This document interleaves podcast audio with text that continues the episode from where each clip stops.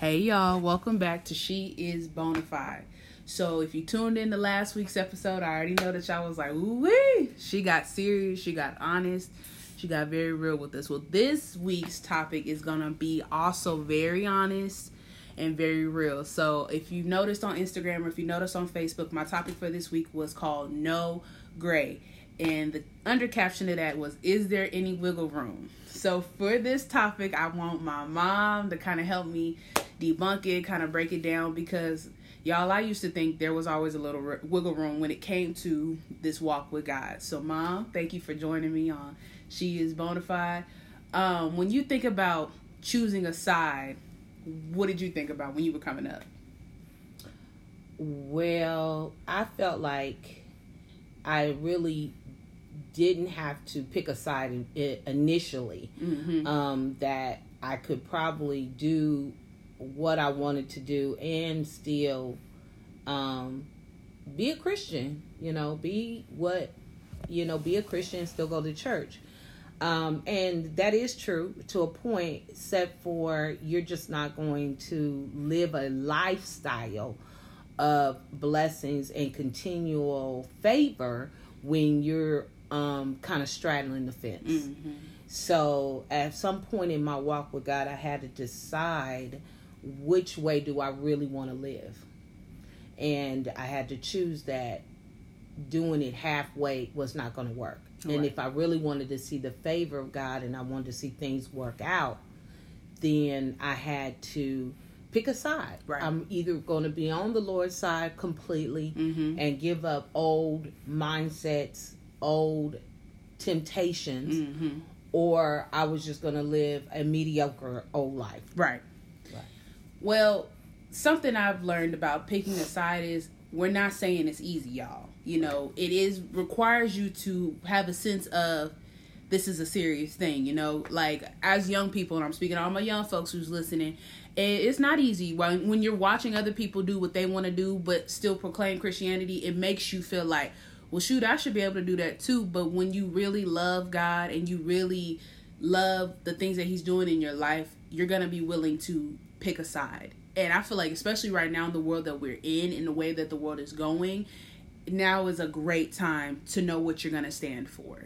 I mean, we're standing for Black Lives Matter. We're standing for LGBTQ things. I think if you're going to stand for anything, why not stand for somebody who loves you unconditionally, who saves your soul, who's constantly there for you, you know, things that don't change. You know what I'm saying, mom? You know, Yeah. your relationship with God is something that doesn't go up and down like relationships with your friends might or relationships with your parents might. This is a consistent situation. Um, do you feel like your relationship with God has been consistent? Has he ever moved with you? Yeah, you um the only way to really get you have to make a decision that I'm going to stay on this side.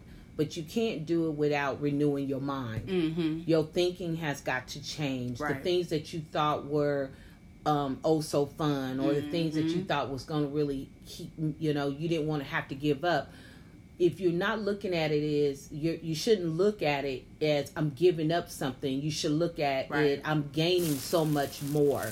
I'm finally going to get some of the things that I really truly want. Mm-hmm. And study looking at I think people the reason why people struggle so much is cuz they look at um, picking a side as a negative thing. Right. and study looking at as a positive change in their life. And they're not looking at it look what all i'm going to get. You get eternal life. Right. you get the peace of god. Right. you get health and wealth and prosperity. You Mm-hmm. get love unconditional love. You get support.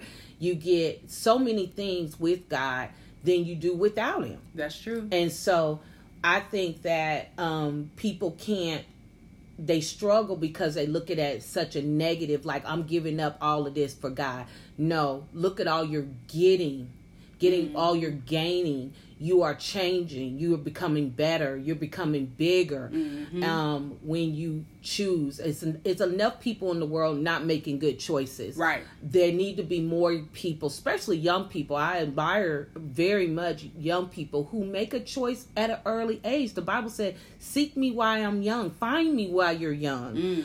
Um, And if you do, you're going to walk in the blessings. And so um, I know it can be a hard decision, but yet it's such a great decision to Right. make.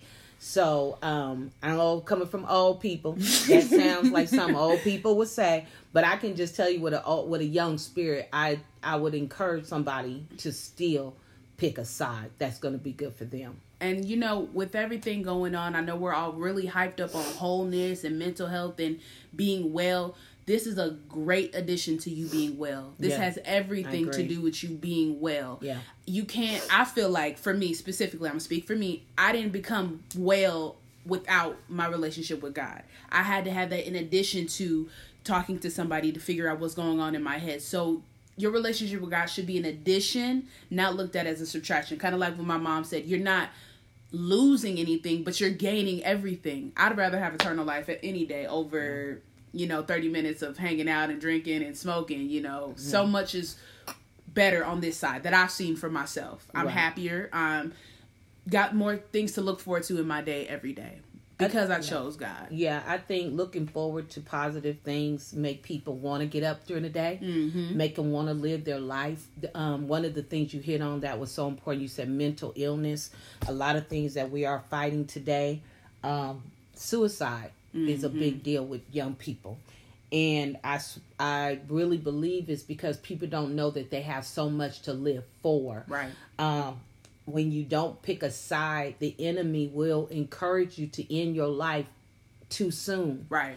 And I think that when you give your life to Christ, you have something more to live for. For one, God gives us purpose. That's true. He give us purpose. He give us a plan. He says, "I I have a plan for you. I have a plan for your life." And um, I I would not want to live my life not having a plan. Right. And when you don't know what side you on, you don't have your plan together. And that's Mm-hmm. no one wants to follow somebody who don't have a plan. That's true. So I think suicide is a big thing. I know we, we got so caught up in COVID nineteen and we've gotten so caught up in the protests, but there's a lot of people out here don't want to be here on earth no more. Right. For all the wrong reasons. That's very true. So I think you know where's your your topic no gray area. I think suicide lays in a gray area. It definitely does. And I think when you pick a side, you get into the light, get into the Mm-hmm. light of God. You get into what He's about. Now, there have been people who have taken their life and they were Christians. They were struggling with some mental illnesses, Right. and that and it's very real. Mm-hmm. I don't take away from that situation.